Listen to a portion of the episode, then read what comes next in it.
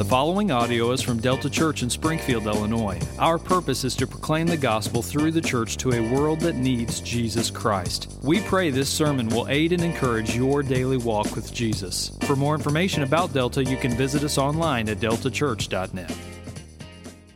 Our scripture passage this morning is found in Luke chapter 14, verses 12 through 24. This is found on page 821 in the black Bibles in front of you. Please stand as we read God's word. Beginning in Luke 14, chapter, or chapter 14, verse 12. He said also to the man who had invited him, When you give a dinner or a banquet, do not invite your friends or your brothers or your relatives or rich neighbors, lest they also invite you in return and you be repaid. But when you give a feast, invite the poor, the crippled, the lame, the blind, and you will be blessed, because they cannot repay you. For you will be repaid at the resurrection of the just. When one of those who reclined at table with him heard these things, he said to him, Blessed is everyone who will eat bread in the kingdom of God. But he said to him, A man once gave a great banquet and invited many. And at the time for the banquet, he sent his servant to say to those who had been invited, Come, for everything is now ready. But they all alike began to make excuses. The first said to him, I have bought a field, and I must go out and see it. Please have me excused.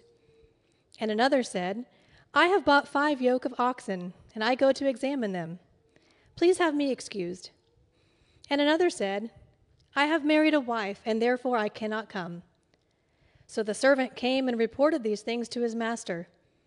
Then the master of the house became angry and said to his servant, Go out quickly to the streets and the lanes of the city, and bring in the poor, and the crippled, and blind, and lame. And the servant said, Sir, what you have commanded has been done, and still there is room. And the master said to the servant, Go out to the highways and the hedges, and compel people to come in, that my house may be filled. For I tell you, none of those men who were invited shall taste my banquet. This is the word of the Lord. You can be seated. Well, Delta, um, Brady Reeder is going to be preaching for us this morning. Most of you know Brady. Um, good husband, good father, good friend, good counselor. Um, very thankful for Brady. He's been a blessing in my life. I'm sure he's been a blessing to many of you. I'm going to pray for you, Brady, and let you preach.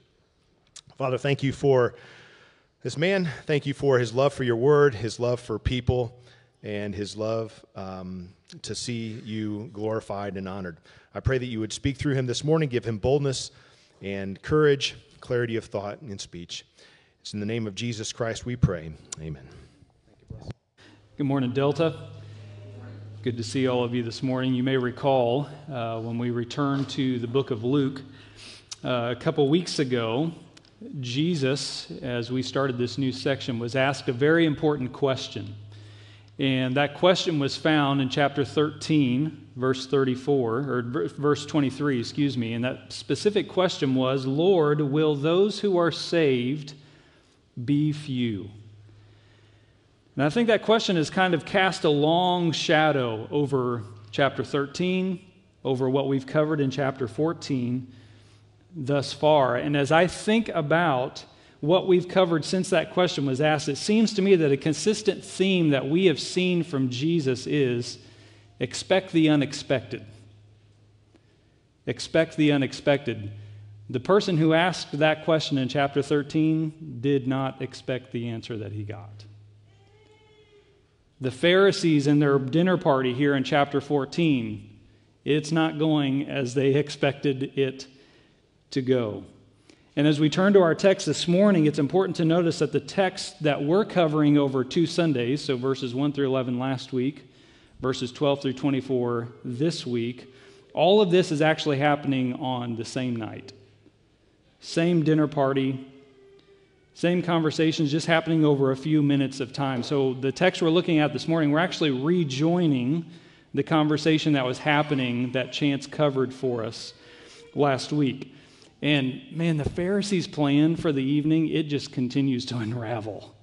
Jesus is blowing this party and their plan for this party to pieces. He, and I, I think it's because he notices what they're blind to. He notices everything that they're blind to. He's been exposing what is wrong with those who appear, from worldly standards, to be first, namely the Pharisees. And he's exposing why, why in all reality, they're going to be last. And ultimately, they're going to be left outside the kingdom. He's noticing everything they're blind to. He noticed the man with dropsy, he healed him. He noticed their abuse of the Sabbath, which left them pridefully silent. He's noticed their self exalting efforts to make the party all about them and snag the best seats in the house. And now Jesus notices something else. He notices who wasn't invited to the party. He's noticed who's missing from the party. So, Lord willing, the main idea we're going to see this morning is this Jesus invites the unexpected, but his invitation must be accepted. Jesus invites the unexpected, but his invitation must be accepted. Now, I'm going to be honest with you. My greatest hope this morning is that you would marvel, that you would believe that Jesus truly does invite the unexpected. And if you haven't accepted his invitation this morning, my hope is you'll accept his invitation that he's offering to you. But my greatest fear also revolves around the same thing that you will see that he invites the unexpected and you just really don't see that it applies to you. And therefore, you reject his invitation. Now, we're going to hear some really lame excuses this morning that were given by men that ultimately left them outside the kingdom of God. Satan will do whatever he can during this time to distract you, to make you to think there are other things far more important, more pressing right now than your soul, than your eternity. So let's just pause for a minute and pray. I've shared with you my hopes and my fears, and I can't do anything to make those come to reality. But God can. So let's pray. God, we rejoice that you are the one who invites the unexpected. Holy Spirit, would you help us to be amazed, be wowed by this?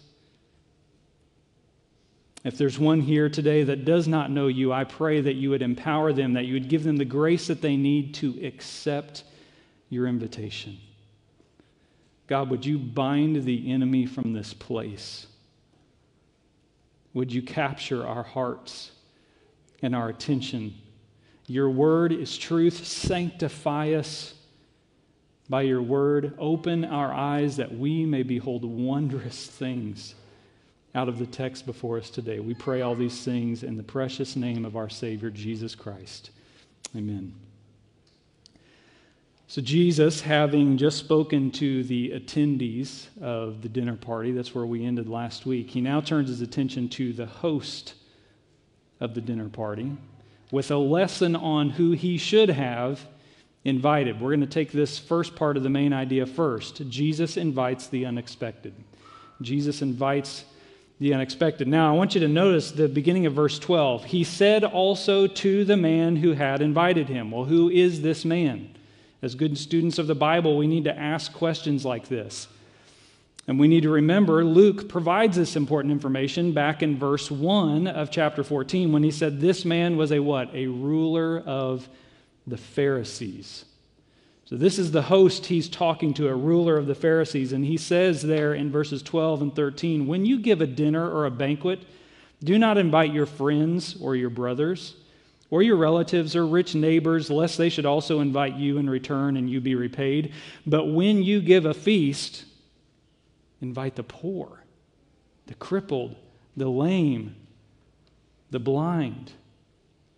So, where most people see a really impressive crowd, a really impressive guest list, Jesus, he notices yet another example of a heart that is seeking to exalt itself.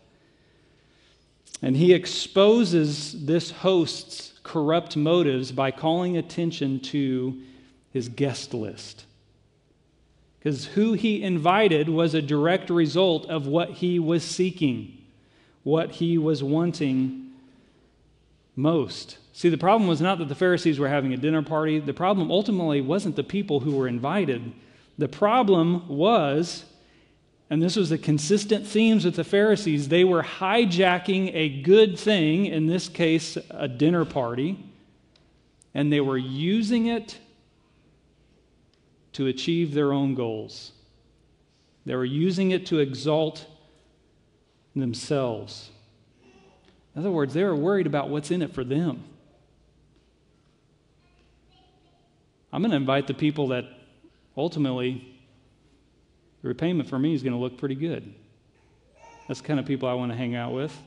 See, if you love the attention of men, if you seek repayment or advancement, you could, you could care less about the poor, the crippled, the lame, the blind. Why is that? Because from the world's perspective, no one cares about their opinion. They have nothing to offer you. They hold no important positions. They can't advance your status in society. They can't repay you. They can't hold fancy events in your honor. So instead, you're going to invite people whose opinions really matter to you my friends, my relatives, my rich neighbors, the impressive people of society. But notice this stands in sharp contrast with Jesus and with his kingdom. This is not true charity. This is not true generosity. Jesus says, when you give a dinner or a banquet, don't invite your friends, your brothers, your relatives, your rich neighbors. See, his guest list was wrong because his motives were wrong. So Jesus says, Here's what you need to do instead. If you want to throw a party like God throws a party, this is who you need to invite. Your guest list should include the poor, the crippled, the lame, the blind. And notice what he says, and you will be blessed. Why is that? Because they can't repay you, they have nothing to offer you in return. Jesus invites the unexpected into his kingdom. Remember what we seen back in Luke 4 Jesus standing in the synagogue in Nazareth. The scroll of the prophet Isaiah was given to him. He unrolled the scroll and found the place where it was written, "The Holy or the Spirit of the Lord is upon me because he has anointed me to proclaim good news to the poor. He has sent me to proclaim liberty to the captives." Recovery of sight to the blind, to set at liberty those who are oppressed, to proclaim the year of the Lord's favor. Later in Luke 5, Jesus tells the Pharisees, I've not come to call the righteous, but the who? The sinners to repentance. Jesus invites the unexpected. He comes to those who aren't noticed, the ones who are ignored by society, friends, you and I are living proof that Jesus invites the unexpected.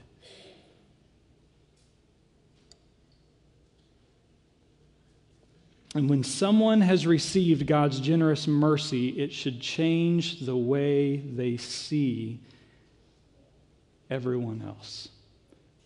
So, how I relate to other people transforms from what can you do for me to now, what can I do for you? How can I serve you? How can I show kindness and love and charity to you?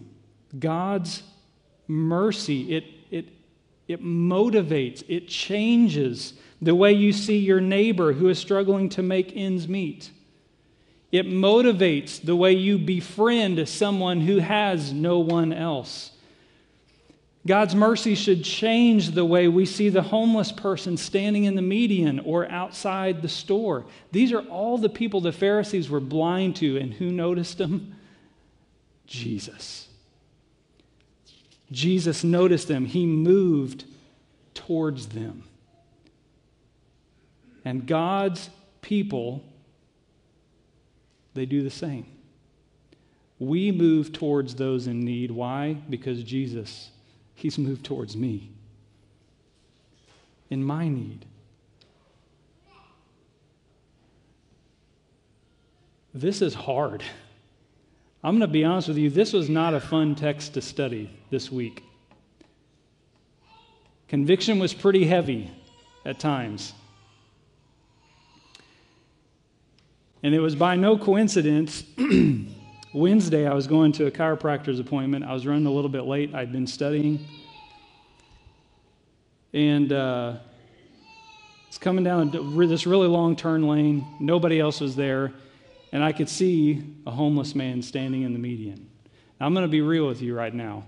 My first inclination, there's two turn lanes. My first inclination was go to the outside turn lane. Because I'm in a hurry, man. I, still want to mess with this right now? And I'm like, no, instantly the Holy Spirit starts going to work, right? So I go back over it. It feels like I was driving for three hours, but it was only like 10 seconds, right? You, I think you guys feel me there. So I move back over to the inside turn lane where he's standing, and I'm approaching him, and then I realize the only cash I have in my wallet is not the smallest of bills. Somebody had just recently repaid me. And I'm like, man, I, somebody just gave this to me. This is all that I have to offer. And man, it, it hit me like wow, I am completely viewing this situation through the lens of how it affects who? Me. What's this going to do for me? So I give the dude the cash, very, very grateful.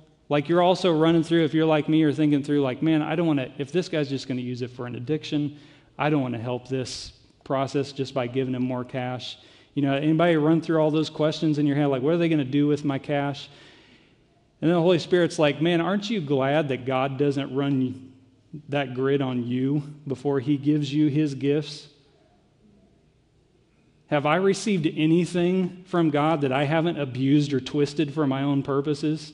No. So I'm telling you this not to say, wow, look at me. I'm telling you this because as you lead as you read this, as you hear this this morning, you can guarantee God's going to put you in a situation where he's going to give you an opportunity to practice this. How often does God do that? When we're reading something and he's teaching us or he's reminding us something, and man, within a few short minutes, there's an opportunity. So be prepared. An opportunity is probably coming for you. But I want to ask you how might you be able to invite the unexpected into your life? How might you use the gifts and talents God has given you to care for someone around you that's in need? And notice the motivation of repayment comes up again. Verse 14, there at the end of the verse, for you will be what? Repaid at the resurrection of the just. Friends, do you see what Jesus is doing here?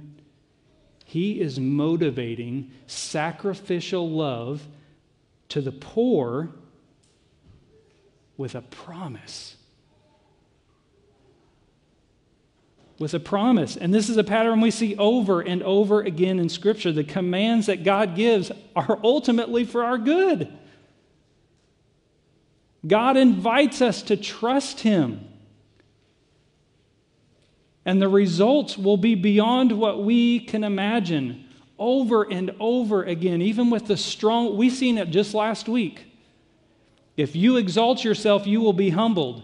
But if you humble yourself, what? You will be exalted.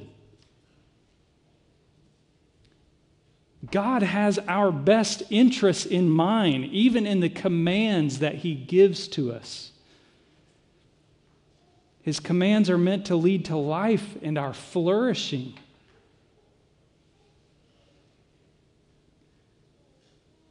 Christian, we need to remind ourselves if we are pursuing and settling for what the world offers, we are way too cheap.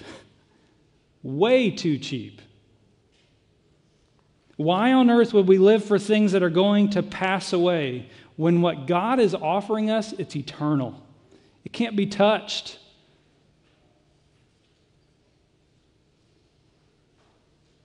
And I think another thing we see Jesus doing here, he's demonstrating how the promises of eternity are to determine our daily decisions. The reality of spending eternity with God in his kingdom should revolutionize every area of our lives. So, in other words, every area of our life, how we spend our money, how we interact with one another, how we spend our free time, how we react to suffering, all these things should be increasingly marked by an attitude of, man, I am not living for the here and now.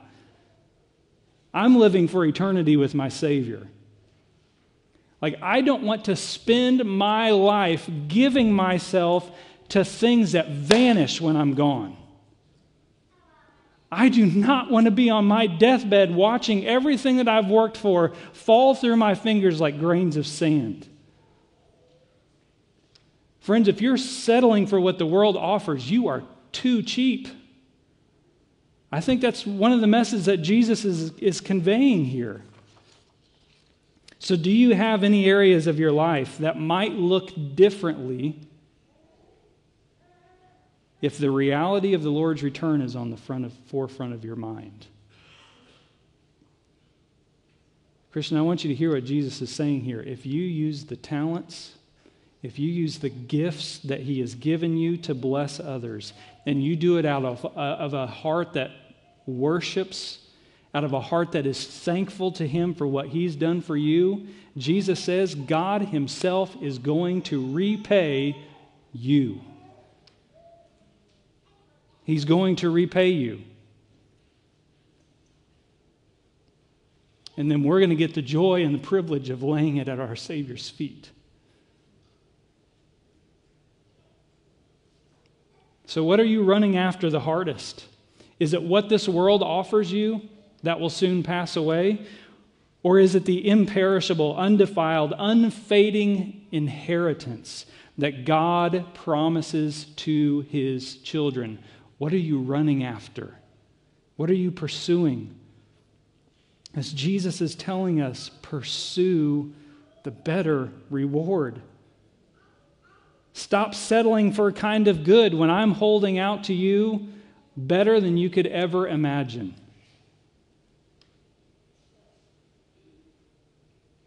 And we, we need to make this clear. This is not works righteousness.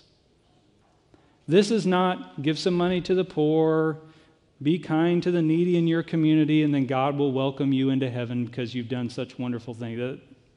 This is not what Jesus is talking about here. Because notice the repayment is for the who? At the end of verse 14, the just. The repayment by God is for the just. The just are those who have entered the narrow door, that is, Jesus Christ. The just are those who have humbled themselves and come to Jesus for salvation, for cleansing, for new life. They've humbled themselves. They've trusted in Jesus as their Savior. And Jesus can call those who follow him just because in just a little while, a few more chapters, he's going to arrive in Jerusalem. He's going to be betrayed, he's going to be mocked, He's going to be crucified, killed on a cross. He's going to be buried. But three days later, he's going to rise. Why is that? Luke 24, 27. So that repentance and forgiveness of sins should be proclaimed to all nations. That's why there's a category of the just. It Has nothing to do with what we can do. It has everything to do with what he has done for us. And that is our motivation to welcome the unexpected into our lives.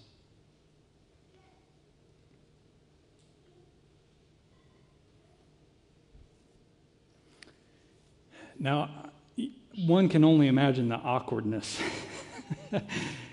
in that room, in that dinner party. I mean, this party is just absolutely blown up in the Pharisees' face. This has not gone the way that they've expected. I mean, here's Jesus, a guest at the dinner party. He instructs the guests how they should be behaving.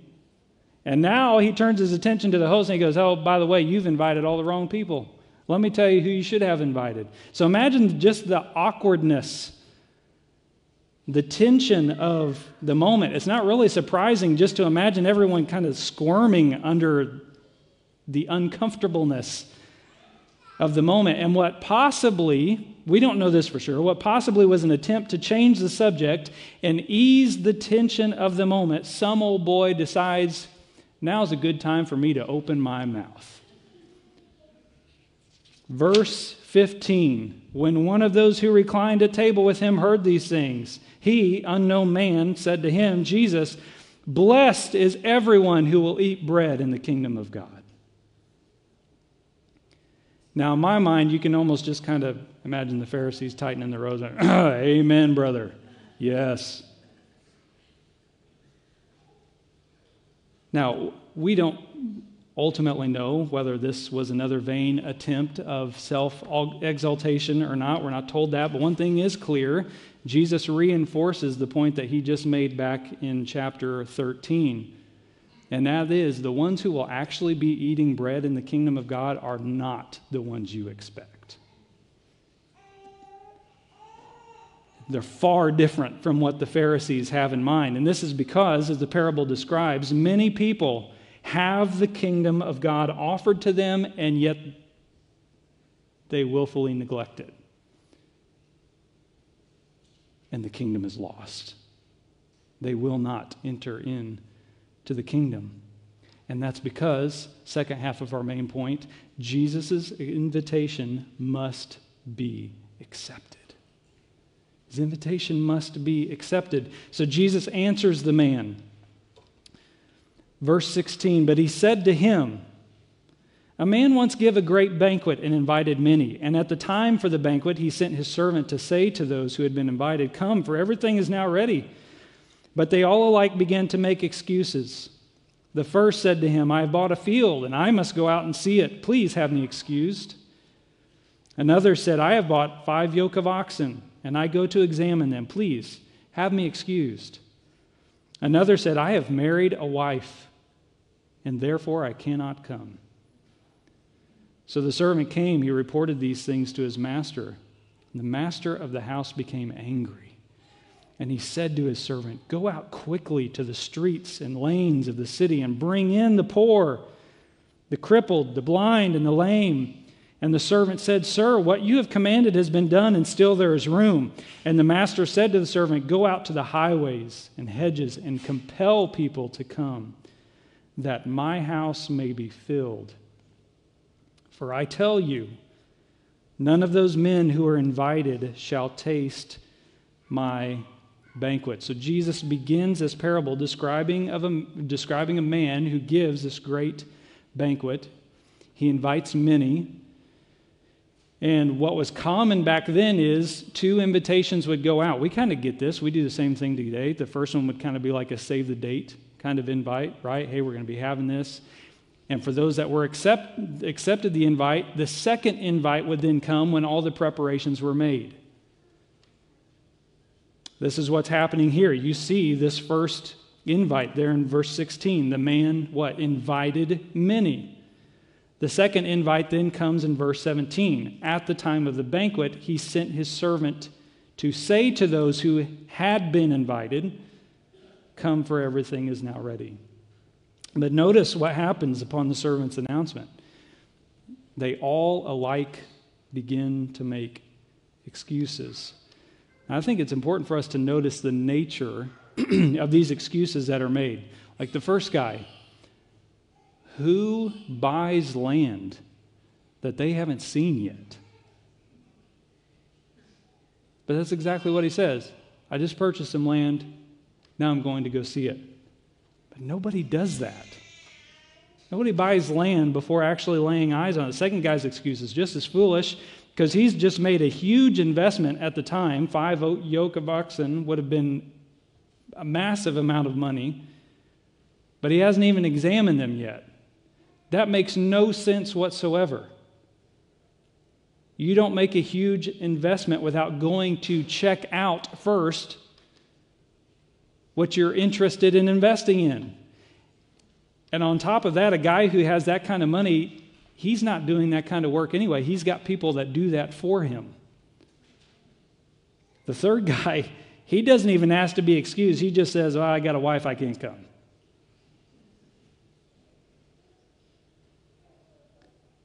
Now, we, we can kind of grasp what's going on here, right? This is like Kleinschmidt invites somebody from the congregation, sends them a text message, say, hey man, you're new to the area, we'd love to have you out on our house. This date, this time, We'd love to have you. The person's like, that's great, I'll be there. Person shows up, Kleinschmidt welcomes him. He's like, man, we're glad to have you. We've, man, I've been grilling all day. Sarah's been working in the kitchen all day long. We're super excited to have you. We got just a few more minutes. We'll come get you when, when the time is ready. So the, the guy just hangs out with Clyde Kleinschmidt's kiddos. John comes back out. Man, everything's ready. Come on in. The guy's like, funny that you say this because I, I was just added as a friend by this beautiful woman on Facebook. And like, we just did Facebook Live and got married. Like, I, I, I need to go meet her. Now, like, it's ridiculous, right? That's the point Jesus is making here. Who would do that? And it stands in sharp contrast to the generosity of the Master that is inviting and welcoming. All three received the first invitation. But all three declined when it was time to come, and all three give lame excuses. So the servant, he goes back to his master, who's understandably angry, but notice what he does. The re- listen to this the rejected invitations do not lead to him canceling the whole event. The rejected invitations, what? It leads to more invitations. Grace the invitation gets spread out further to more people. And notice who shows up in the parable all the people who are absent from the Pharisee's house the lame, the blind, the crippled. Master's like, you go out, you find them, you bring them in.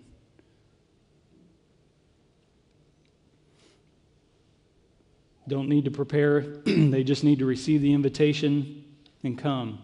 Maybe something that's coming to mind is the humble being exalted, right?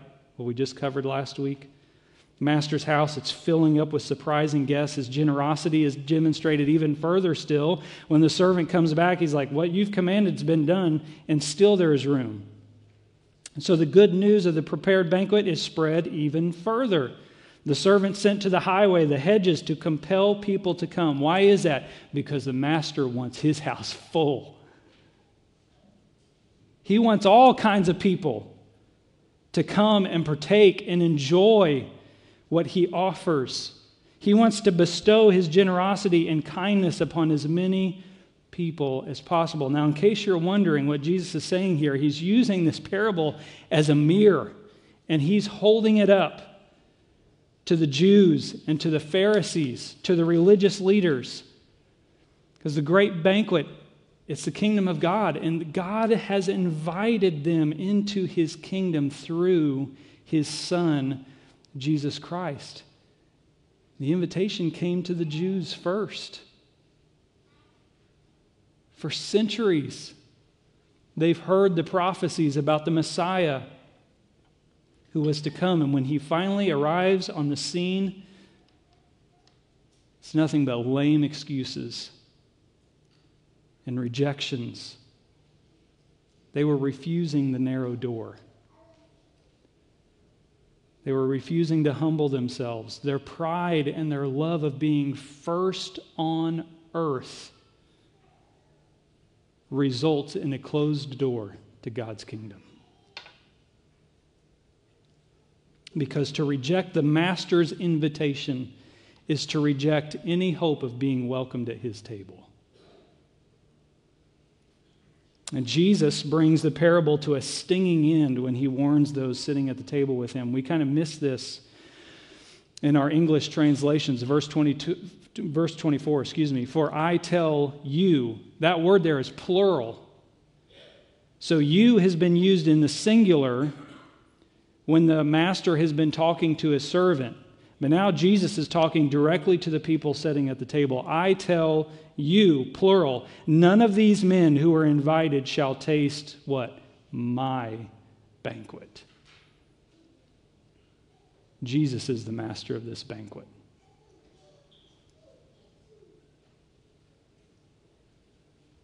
His invitation must be accepted. They didn't come when they weren't invited. And so there's no seat for them at the table.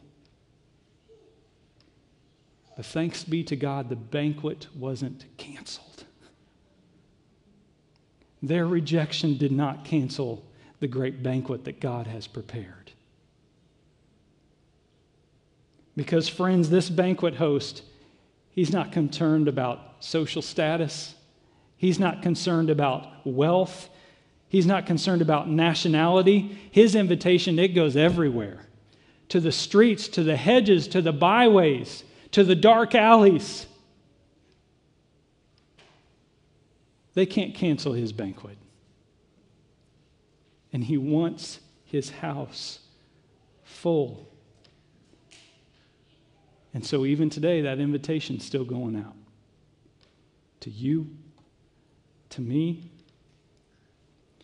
So, friends, as we close this morning, if you've accepted his invitation, I would encourage you allow your heart to be amazed that you were ever even invited. Jesus invites the unexpected. I'm one of them. Allow your heart to be amazed by that. That you and I, if you have trusted in Christ, you are seated at his table. Why is that? Because your blood has washed away my sin. Jesus, thank you the Father's wrath completely satisfied. Jesus, thank you. Once your enemy, now what? Seated at your table. Jesus, thank you. Christian, you've got a seat at the table.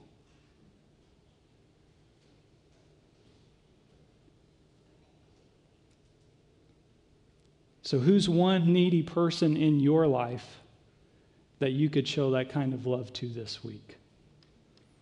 Who is an unexpected that you could show kindness, an encouraging word, a meal, some financial help?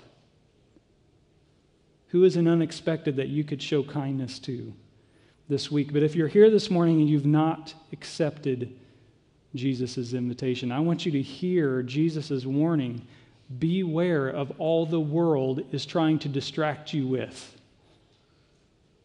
the oxen, the land, the spouse, the job, the status. Jesus says, What would it profit a man if he gains the whole world, but what? Loses his soul. Friends, that is a very real danger. So hear his warning. The world's going to offer you a lot of stuff. The world's going to tell you this is more important right now. But I have good news for you as well. The fact that you're here this morning is a sign that the Master is still inviting. The fact that any of us are here is because his invitations are still going out. His house is filling. One day it's going to be full, and that invitation is going to be gone. So, friend, while you're here this morning, while in his sovereign grace you have heard yet again, will you accept his invitation? Let's pray. God, we thank you that we can sing, Jesus, thank you.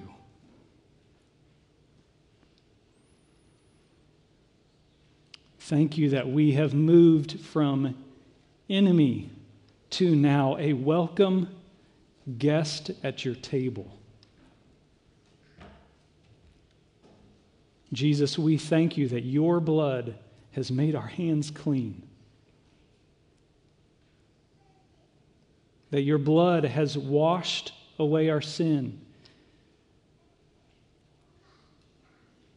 Lord, I also know there's probably people in this room that cannot say that. Because over and over and over they've heard the invitation, but excuses just keep coming. God, would you help them hear the warning? that they must accept your invitation. Holy Spirit, we recognize we can't even accept the invitation on our own strength. We need your grace.